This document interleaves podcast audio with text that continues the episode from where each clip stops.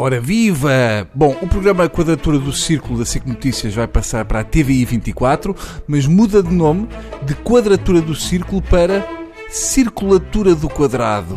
Hum, mas quem é que inventou este nome? Isto parece ter sido ideia do novo presidente do Sporting. Sou só eu que acho isto parvo. Circulatura do Quadrado. Não me digam que o programa passa a ser com o Chauve Labier, Joelho Corge e Peixeira Preco. O programa tem estreia marcada para 7 de Fevereiro e tem como convidado o republicano da presidência, professor Marçosa Recelo de Belo. Uh, tenha um juízo e mais respeito pelos disléxicos, está bom?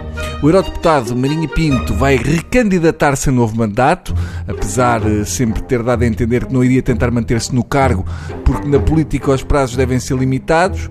Aos 68 anos e apesar de cansado por permanentes viagens entre a sua Coimbra e Bruxelas, será cabeça de lista do Partido Democrático Republicano. E eu que julgava que Marinho Pinto já tinha falecido a abrir um frasco de compota para o lado errado, só porque é teimoso e gosta de contrariar toda a gente.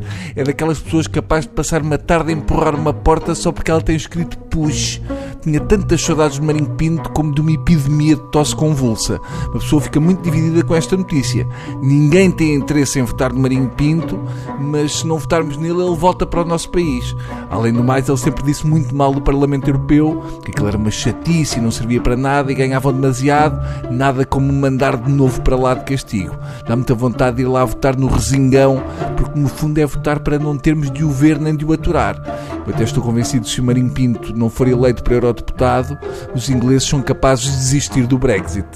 Uh, ainda me lembro da preocupação que o Marinho Pinto tinha em ser independente e não querer qualquer tipo de apoios, apesar de depois ter andado a mudar de partidos até fazer um partido que é só ele.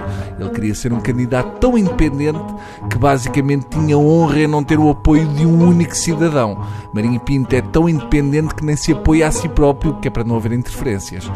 Agora que na RTP Memória andam a andar episódios da antiga série dos anos 70 aos Três Duques, eu descobri que Marinho Pinto é igual ao xerife Rosco, mas é mais mal disposto. Onde eu gostava de ver Marinho Pinto era no programa A Passadeira Vermelha da SIC, a dizer ao Cláudio Ramos que ele é, em termos de coscovilhice, uma vergonha para as cabeleireiras deste país e que a Maia é uma ofensa ao que se pode fazer em termos de betonilha para enchimento de argamassa. Coisas dessas eu acho que ele faz bem. Ou andar à estalada com javalis. Pronto, enfim, por hoje é tudo. Voltamos amanhã se me passar esta depressão odete que me apanhou durante todo o fim de semana. Beijinhos.